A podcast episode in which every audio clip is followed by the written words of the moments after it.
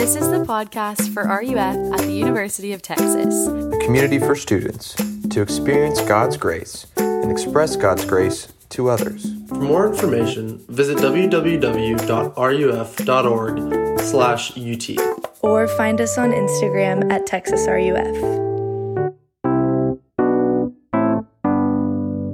Welcome to RUF. My name is John Trapp. I'm the campus minister here. It's so good to see all of y'all, to be all together. Hope you had a great spring break.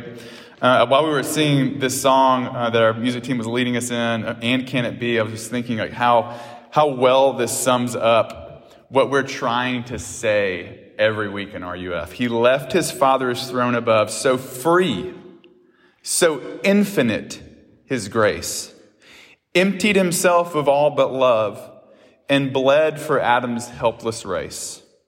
Tis mercy all immense and free, for oh my God, it found out me. Um, we actually believe in RUF that all of us are helpless, like this song says.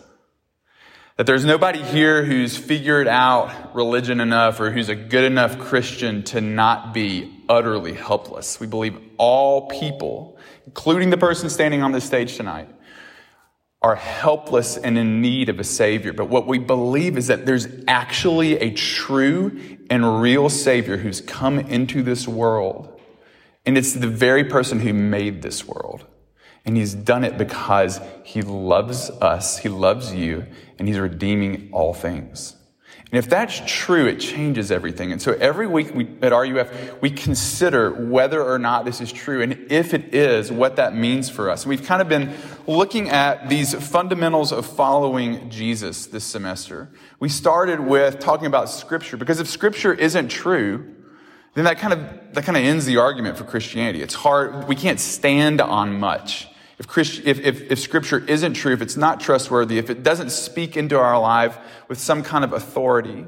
And so we looked at this question of scripture, but also after that, we, we've talked a lot about this idea of justification that the Bible talks about all throughout the pages of scripture. And we said over and over that justification is actually not how we are made right with God as you may have heard preached to you before.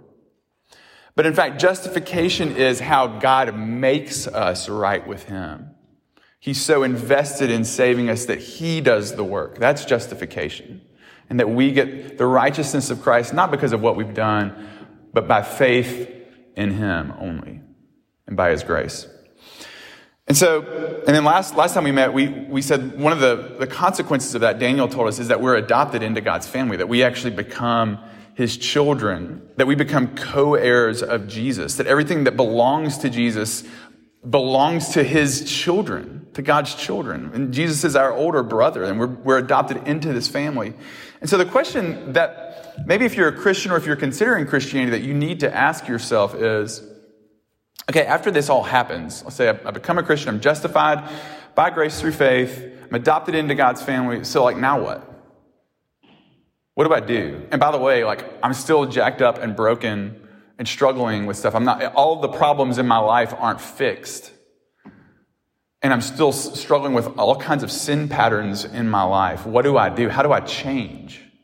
And that's what we're going to talk about for the next few weeks. How do we change? We're going to talk about it by looking at this big biblical teaching that's all throughout the pages of Scripture called sanctification. Sanctification, which answers this big question of how do we change. Let me read first, uh, before we start talking about this topic, let me read from Matthew 18, and then we'll begin.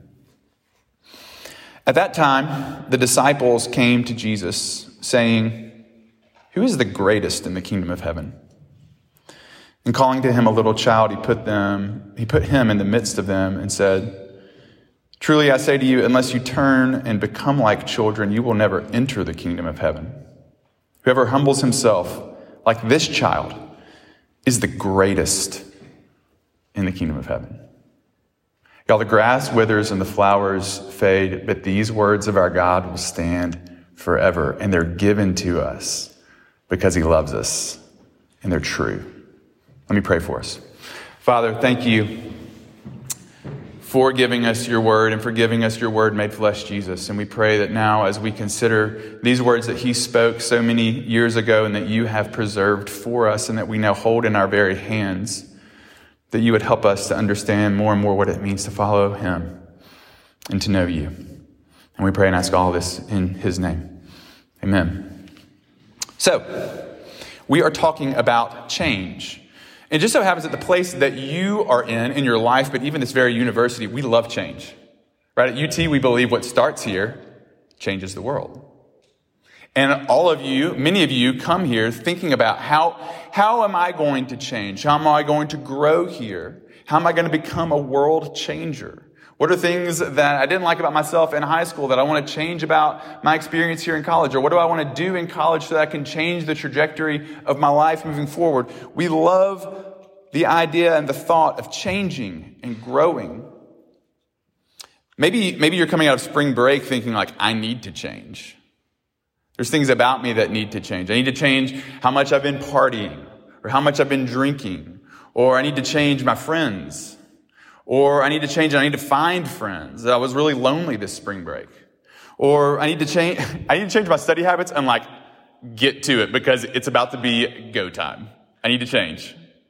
And we're all, we're often thinking about change. And if you look, if you begin to look at stuff that's produced all around us, the media that we take in and the things that we read, so much of it is promising change.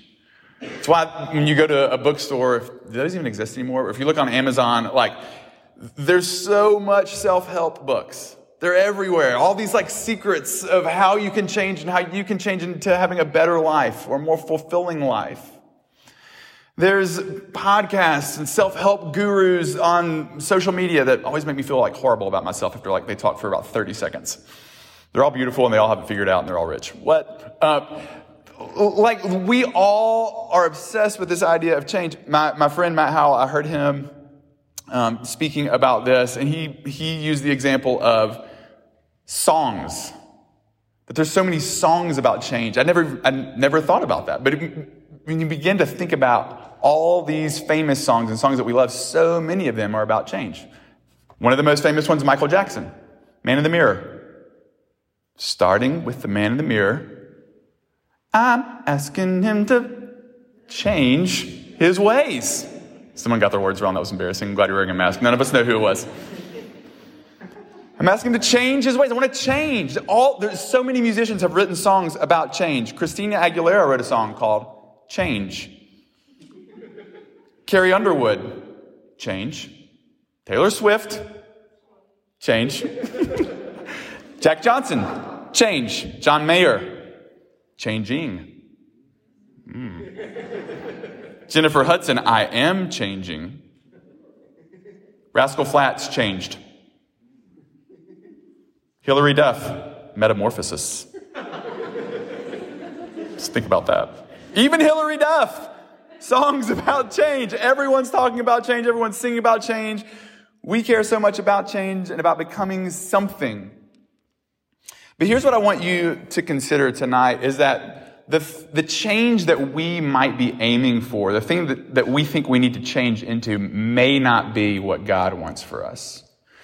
God does want a change for us, but it may not, it may be different from the expectations that we have for the kind of changes that we want in our life.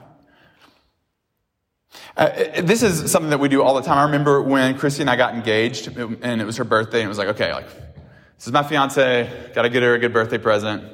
Thought long and hard about it. And I remember that we had this conversation this one time about how it's kind of funny that my last name was Trap. And what if we had a bunch of kids and we like started a band? We call them like the Trap Family Singers. And we all need to figure out new instruments. And Chrissy was like, I don't know any instruments. I was like, would you ever want to learn how to play an instrument? I like to play instruments. And she's like, I don't know. I thought about playing the mandolin one time. I was like, boom. Remember that she said that one time? One time. Once. She said it once. But I also love, like I said, musical instruments. I was like, I would love to have a mandolin just to like play around with and mess with and have and learn. And so, of course, I buy a mandolin for her for uh, her birthday. And I was so excited for her to open it. She opened it up and she had zero reaction. Like I could tell she was trying to like sum up some kind of like happiness that she that she got. She was like, "What is this tiny guitar thing you bought me? Like I don't even want this." And, but I got her something that I thought she wanted, but I, I really wanted. It was really about me. The gift was about me. And oftentimes the thing that we think that we need or that we want may not, it may not align with what someone else wants. And I think that that's often true when we think about the change that we're after in our own lives versus what God wants for us. And we see that in this passage. To give you a little bit of context of this passage, um, this same story is written about in Mark chapter 9. Mark's written from Peter's perspective. Peter was a fisherman, not sure how educated he was. There was a guy named John Mark who was from an educated family who wrote the book of Mark.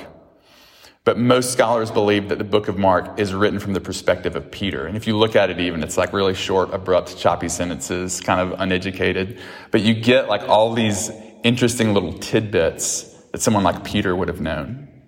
And so this story about the disciples coming to Jesus and asking who's the greatest in the kingdom of heaven. In Mark chapter 9, we, we get to hear a little bit about the context of what happened before this question comes up. This is, this is what happens. And they came to Capernaum. So they had gone on a journey to this little village called Capernaum. And when Jesus was in the house, he asked them, What were you discussing on the way? So, you know, they're all walking together. Everyone's not in the same conversation. Maybe Jesus had a little bit of FOMO, wanted to know what they were talking about. What were you guys discussing on the way? But they kept silent, for on the way they had argued with one another about who was the greatest. It's kind of a hilarious conversation that the disciples were having. They're on their way to Capernaum. They're just like, no, I'm better than you are. Remember when I cast that demon out of that guy? Well, well, did you see me when I shared the gospel with that one person? You know, they're, they're just having this argument about who is the best disciple. And by the way, this isn't the only time that they have this argument. They're discussing about this all the time. They're always scheming on each other. They're always coming up to Jesus and asking if they can have like some kind of seat of honor in heaven. They're schemers. And the reality is that a lot of us are like the disciples. It may be what brought you here tonight. We want to be spiritually great.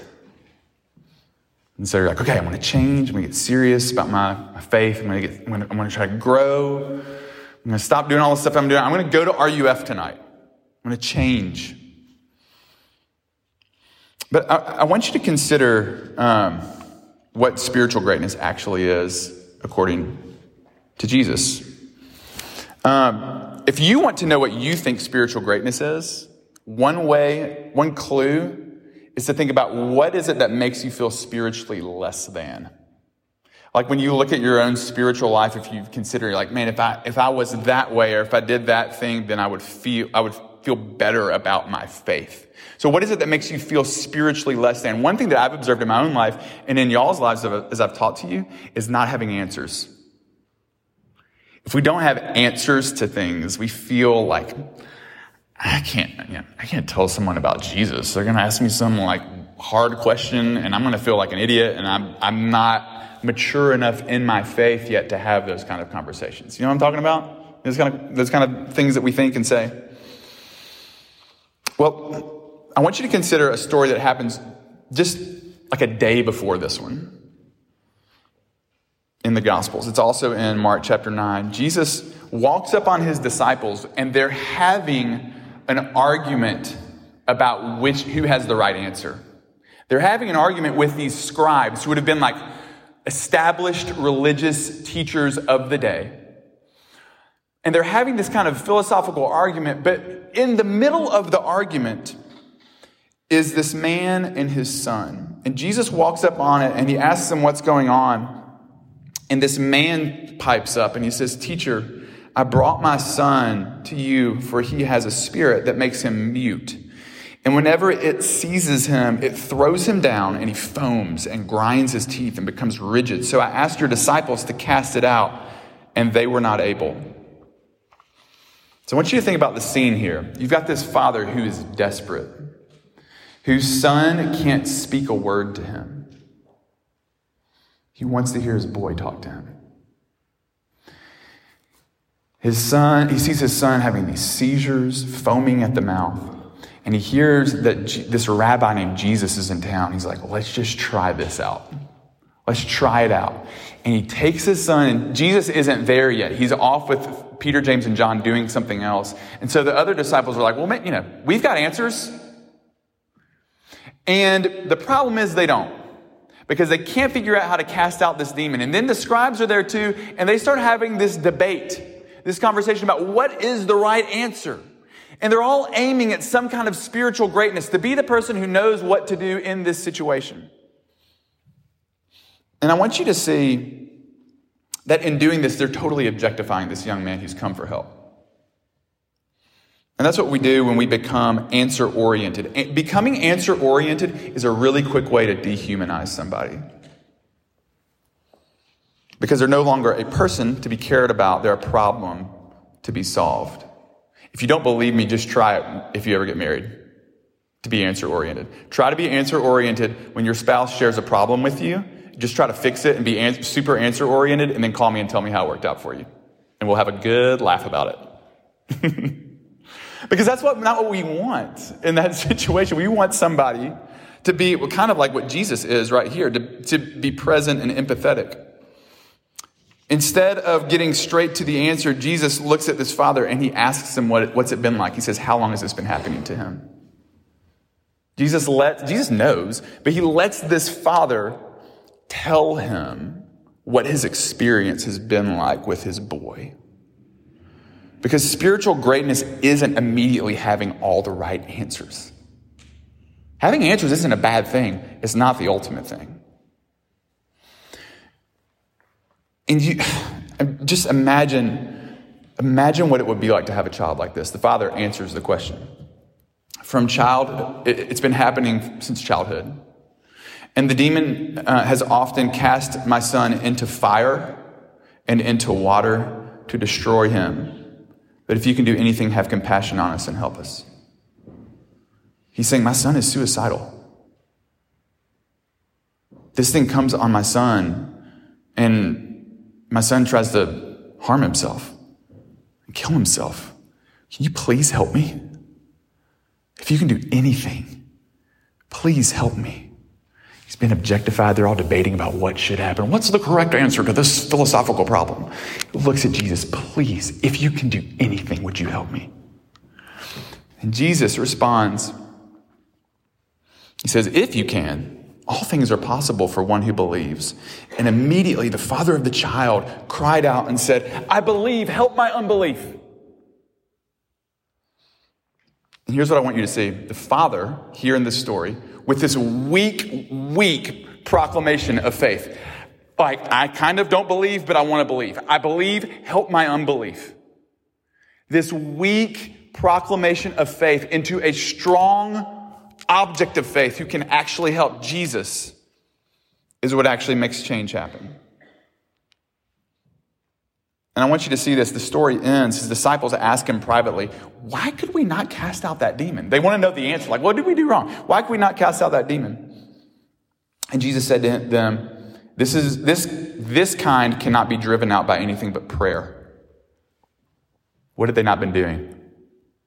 They've been talking about all these answers. They're going to figure out. They're debating with the scribes, hypothesizing, philosophizing about all the answers that needs to happen. And they never prayed. They never turned in humility to the one who could actually do something about it. And, as, and one person did, the father of this little boy. And he says, I believe, help my unbelief. It's a tiny, weak prayer. But that tiny, weak kind of prayer is a lot closer to spiritual greatness than having the answers. Hmm. Jesus, Jesus is explained to these disciples who are arguing in Matthew 18 about what, who's the greatest. And he says, you have to be like a child. What does a child do? A child doesn't have answers. They look to their parents for all kinds of answers. Come to the trap house and hang out for 10 seconds and find out. Our kids like don't know how to do anything and they're always asking us to do stuff all the time. They need help. They're always asking for answers. The disciples knew this. They, they knew Proverbs 3, 5 through 6. It says this Trust in the Lord with all your heart and do not lean on your own understanding. In all your ways, acknowledge him, and he will make your path straight. Well, what spiritual greatness looks like is not trusting in yourself, but depending on God. And so often we think that our Christian growth is actually going to look like us becoming less dependent on Him and knowing all the right answers. And that's not it. If I asked you, if you and I were getting coffee and I asked you, how do you want to grow in your faith? Think about how you answer that question. How do you want to change? What kind of faith change do you want to see in your life? How do you want to grow in your faith? And yeah, I've, I've, I do not know who I've asked that question to. I know I've asked that to students before. I've been asked that question before. And sometimes when I've been asked that question, I've caught even myself, caught myself saying answers like, how do I want to grow my faith? Well, I really want to start, I want to start reading my Bible more regularly. I want to, um, I, want, I need to join a men's Bible study. I haven't done that in a while. I need to do that. The question, how do you want to grow in your faith? The way that we answer I need to do something. I'm going to start doing things. Doing things is going to make me grow in my faith. It's going to make me change. It's going to make me spiritually great. But spiritual greatness isn't, it isn't primarily doing things. Listen again with the disciples who are always, they're all, they're captivated with this idea of like, let's do great things. Let's be great. Who's the greatest, Jesus? Tell us. Who's the greatest? Jesus sends them out in Luke chapter 10. He sends them out and he gives them authority to go and to spread the good news about his coming kingdom. And in Luke 10, he sends out these disciples, and it says in Luke 10, they returned with joy, saying, Lord, even the demons are, are subject to us in your name. They're like, we did some crazy stuff. We went out there and we just used your name and the demons were subject to us. Like we could do all kinds of miracles just like you can, Jesus. And they're overjoyed by it because they've done all these great things. You know what Jesus says? It's so interesting because I think like if if I was like the leader of that ministry and like if I was the leader of RUF and y'all came back, like, a bunch of like y'all came back and like we cast out a bunch of demons last week, I'd be like sick, you know, like oh my goodness, that's amazing. That's not what Jesus says. You know what he says? Do not rejoice in this, that the spirits are subject to you, but rejoice that your names are written in heaven. They rejoiced at what they had done for God, but Jesus tells them instead of rejoicing about what you've done for God, rejoice in what He's done for you. He's written your name in heaven. Sounds a lot like Ephesians 1 3 through 5 when Paul says, Blessed be the God and Father of our Lord Jesus Christ, who has blessed us in Christ with every spiritual blessing in the heavenly places. You hear how much God has done in that sentence? Listen to, listen to this. Listen how much God has done even as He, God, chose us in Him before the foundation of the world, that we should be holy and blameless before Him. In love, He predestined us for adoption to Himself as sons through Jesus Christ, according to the purpose of His will. Do you hear who's doing all the work in that passage?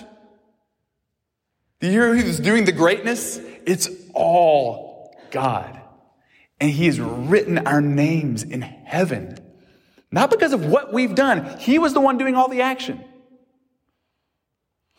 And believing that, believing that your greatness is not dependent upon what you do for him, but upon what he has done for you, that's the beginning of the path of being on, of being on the path of spiritual greatness. Um, one of our students told me about, he, he's graduated now, but he told me about his brother Cliff, who um, got lost at the Texas State Fair during the Texas OU game. And this kid was like seven years old. Maybe the worst place in Texas and time to get lost when you're a kid at like the fair in Dallas. This kid gets lost. Cliff doesn't know where to go. Um, and he finds like somebody who like looks like they're in charge of the fair um, stuff that's happening. He tells them like I've lost my mom and dad. I don't, don't know where they are. He's worried. Um, and they take him to kind of like the place, like, I don't know, the place where they take lost children at the fair. I don't know where it is, but they take him there. And he, he gets to this desk and he walks up to the desk and he said he looked at the cliff. This little seven year old boy looks at the list and they had a, a, a, list of a couple names of children who'd been lost that day. And he saw his name, Cliff, on the list. And that's, here's what that meant. It meant that he knew that somebody was looking for him. Somebody knew that he was lost. And so his, par- uh, his parents have told me the story, and they said they were losing their minds looking for their son, looking all over the fairgrounds for them. Mom's crying. He's lost for like two hours. and they show up to the place where they keep lost children at the fair. I don't know what it is. He, they show up to that place, and Cliff is sitting there in a chair, just like coloring, and he's totally at ease. And he's not worried at all. And his mom like runs up to him and she bear hugs him and she's crying. She's like, Cliff, how are you so calm? Were you not scared? And he said, No, I saw my name on the list and I knew you were looking for me. I knew you would come find me. Jesus says, That's what you rejoice in.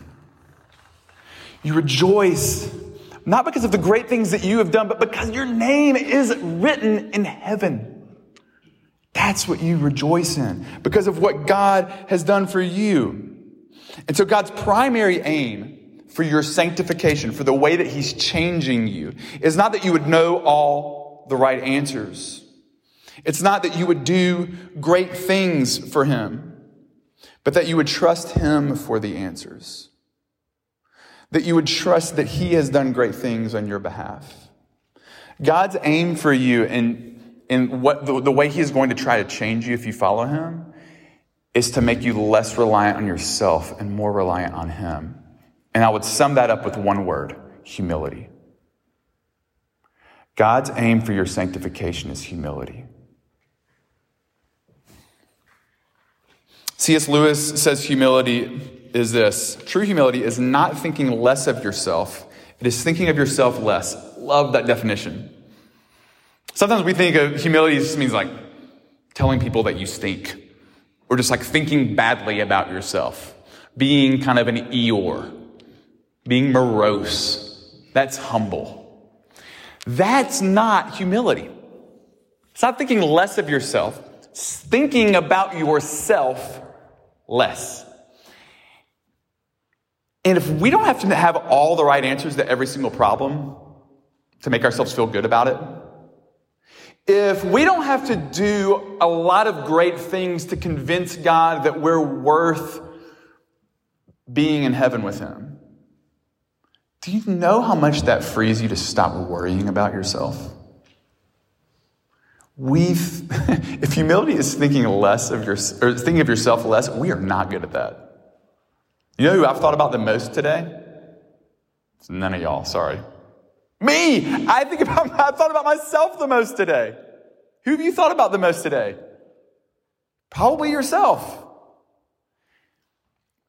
The goal of, the aim of God's sanctification is to convince us that we don't have to do that. We don't have to look out for ourselves because we actually have, if the gospel is true, if the Bible is true, you actually have a father who loves you more than you have any idea he loves you. He's demonstrated it to you by sending his son to die on a cross for you when you were his enemy. He loves us more than we could ever imagine. And he is so sovereignly in control of every single thing in this world that he is more able to care for you than you ever would be yourself. That's why we don't have to be anxious. Our anxiety is so closely connected to our, our thoughts that we have to control things and make things okay. And we get anxious when we can't control things that we want to control. And the good news of the Bible and what humbles us is that God is actually the one who can control things. He's more able to. And He loves you more than you love yourself. So, what true humility looks like, Jesus illustrates it to his disciples. He says, Turn and become like children, or you won't enter the kingdom of heaven. he's not even talking about greatness at this point. He's like, You want to get in? Become like a child. Turn and become like a child. The word turn is used over and over in the Old Testament to describe repentance. In the Bible, turning from our disobedience, turning from our sin, is repentance. And you've heard, if you've come to RUF, you've heard me say this lots of times, but it's really important to know this. We oftentimes think that repenting is here's the bad thing that I'm doing, I'm trusting in myself. I'm going, I'm going to turn from disobedience to obedience. That is not repentance. Repentance is I'm going to turn from disobedience to Jesus, where there is grace and forgiveness for a sinner like me.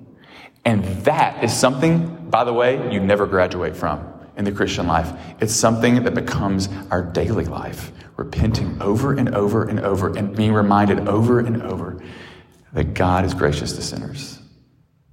You know what that does to you? Really humbles you. Because your hope is not in yourself. It's not in your resume. It's not in your grades. It's not in your exams. It's not in what internship that you get. It's not in what social club you get. It's not who you marry. It's not where you live. It's not what your salary is. Your hope is in Jesus. Because we're going to die soon. We are. And when that happens, there is no hope in any of those things that I just listed except for the one who made you, who died for you, to redeem you, and who welcomes you to trust in him and to humble yourself and not trust in yourself. According to Jesus, I love this thought. I've read this passage so many times. I thought of this today. If what Jesus is saying is true, did you know that heaven only has childlike people in it? You know how delightful that is? heaven is populated only by childlike people. So you can't even enter into the kingdom of heaven unless you become like a child. And I think it's, I, you know what? I think heaven is filled with childlike people because God, God loves childlikeness, and God Himself is childlike. One of my favorite chapters of any book ever written is um, it's in this book called Orthodoxy. It's like 120 pages. It's by this old British 19th, 20th century thinker named G.K. Chesterton. He was kind of a precursor to C.S. Lewis, if you like him. He influenced a lot of C.S. Lewis's thoughts. And uh, Ch- Chesterton writes a chapter called The Ethics of Fairyland in the past, in, in, in the book. And he basically is saying, like, hey, um, the modern world tells us like it's there's no such thing as like the spiritual world or the existence, and that everything can be explained away with science. But if the Bible is true, the world is actually enchanted because there's like someone who lives outside of it and made it, and it's all, all this all this stuff that we're made out of is from Him, and He rules over all of it. And listen to how He describes God. I thought about this today when Hank Trapp, for like the hundredth time, did his little joke, which is to open his eyes as wide as he can and raise his eyebrows. When he looks at you, he does this. He's two years old. It's hilarious. And he never stops doing it. He just does, he does it, and like the joke is over, you kind of stop laughing, and he keeps going like that. it's hilarious. But I get tired of it. He doesn't. And this is, this is why Chesterton describes it. Because children have abounding vitality because they are in spirit fierce and free. Therefore, they want things repeated and unchanged. You might Hank lifting his eyebrows big up. Children always say, do it again, and the grown up person does it again until the grown up is nearly dead. For grown up people are not strong enough to exult in monotony. But perhaps God is strong enough to exult in monotony. It is possible that God says every morning, do it again to the sunrise, and every evening, do it again to the moon. It may not be automatic scientific necessity that makes all daisies alike. It may be that God makes every daisy separately, but has never got tired of making them. It may be that He has the eternal appetite of infancy. For we have sinned and grown old, and our Father is younger than we are.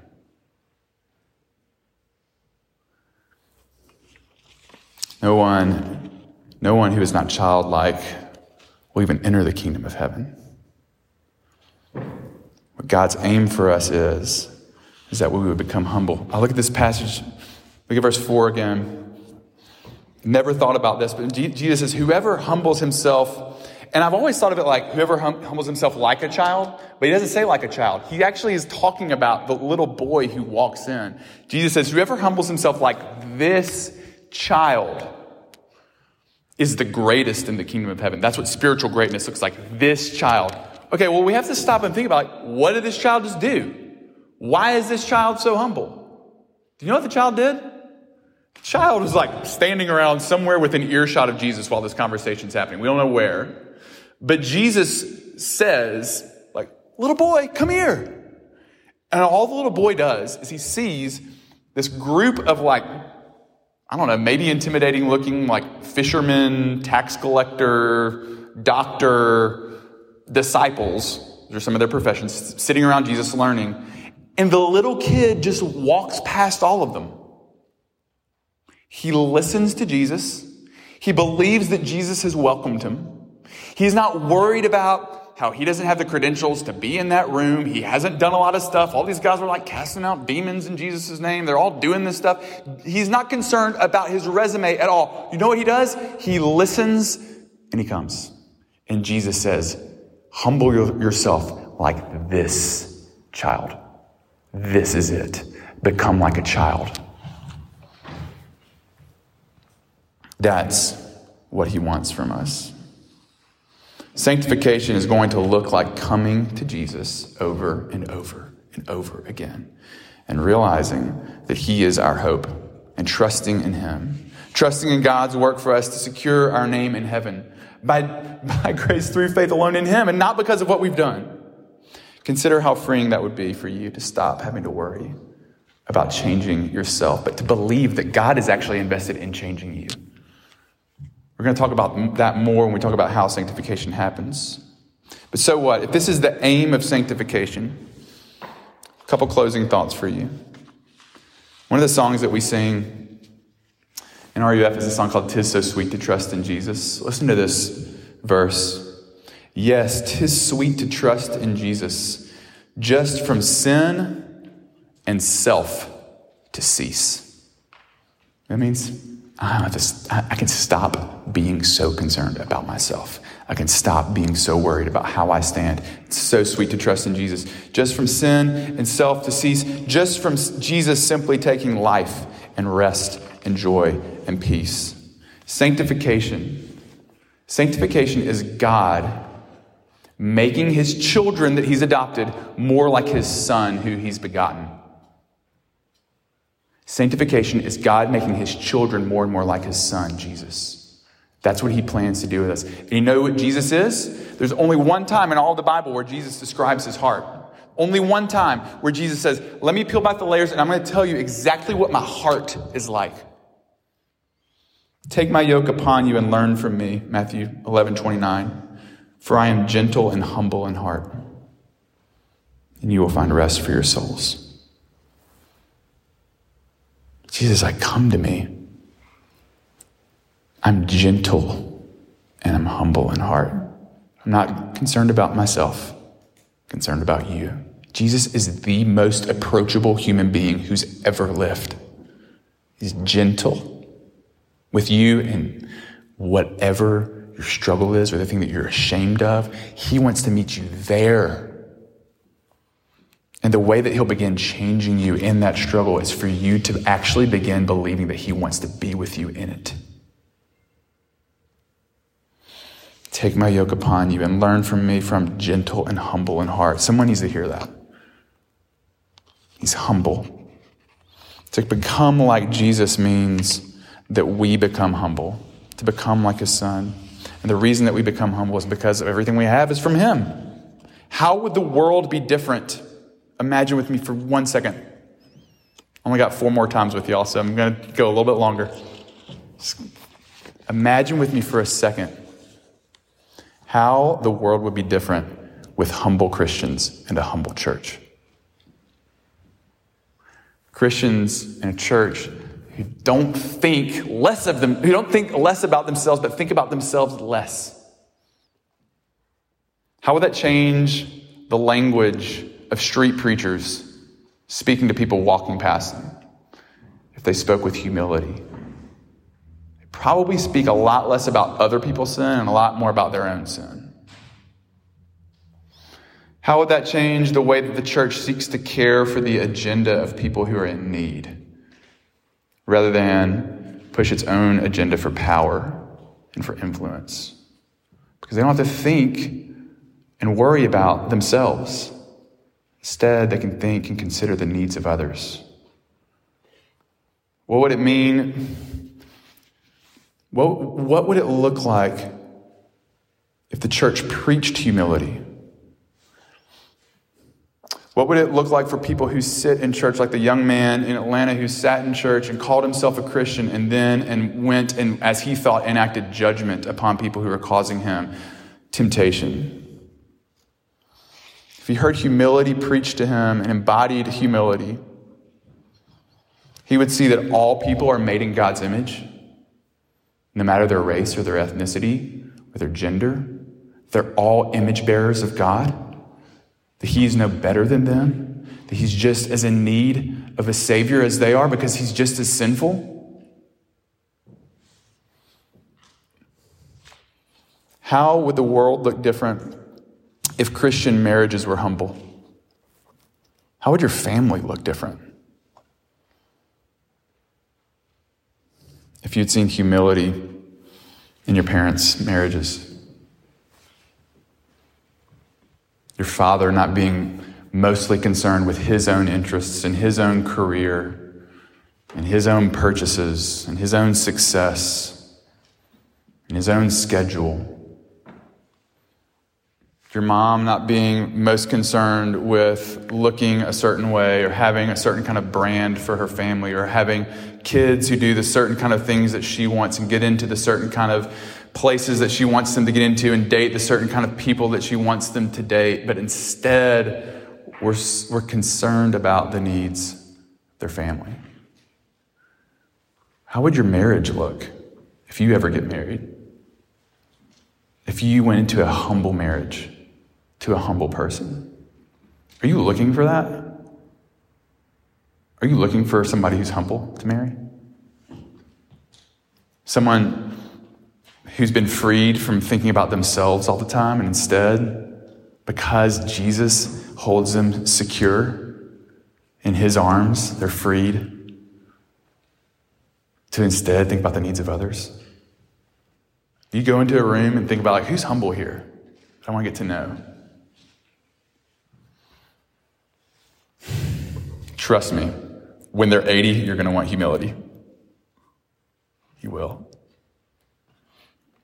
The reason that we that we preach humility, that we want to be humble, is because it's who Jesus is. And so I'll just close by reading this. this I love this passage. Encourage any of y'all to memorize it. I think I probably should because I need to hear this. Philippians 2 3 through 11. Do nothing from selfish ambition or conceit, but in humility Count others more significant than yourselves. How do we do that? How do we aim at that? Paul says, Let each of you look not only to his own interests, but also to the interests of others. Here's how you do it have this, have this mind among yourselves, which is yours in Christ Jesus, who, though he was in the form of God, did not count equality with God a thing to be grasped, but emptied himself by taking the form of a servant being born in the likeness of men and being found in human form, he humbled himself by becoming obedient to the point of death, even death on a cross. Therefore, God has highly exalted him and bestowed on him the name that is above every name, so that the name of Jesus, every knee should bow in heaven and on earth and under the earth, and every tongue confess that Jesus Christ is Lord, the glory of God the Father. The humble will be exalted and the proud will be laid low. Let's pray. Father, we pray that you would um, that you would change our hearts to be more like yours. Um, that you would make us a people. Um, that you would make this a ministry that aims for humility. Um, that that glory is not in our own work, but in the work that you've done for us. That um, that seeks to be like children and depend on you. And we pray that you would make us more and more like that, and that you would do that with your church um, in America and in this world. And we pray that you would do all this for your glory. It's in Jesus' name we pray. Amen.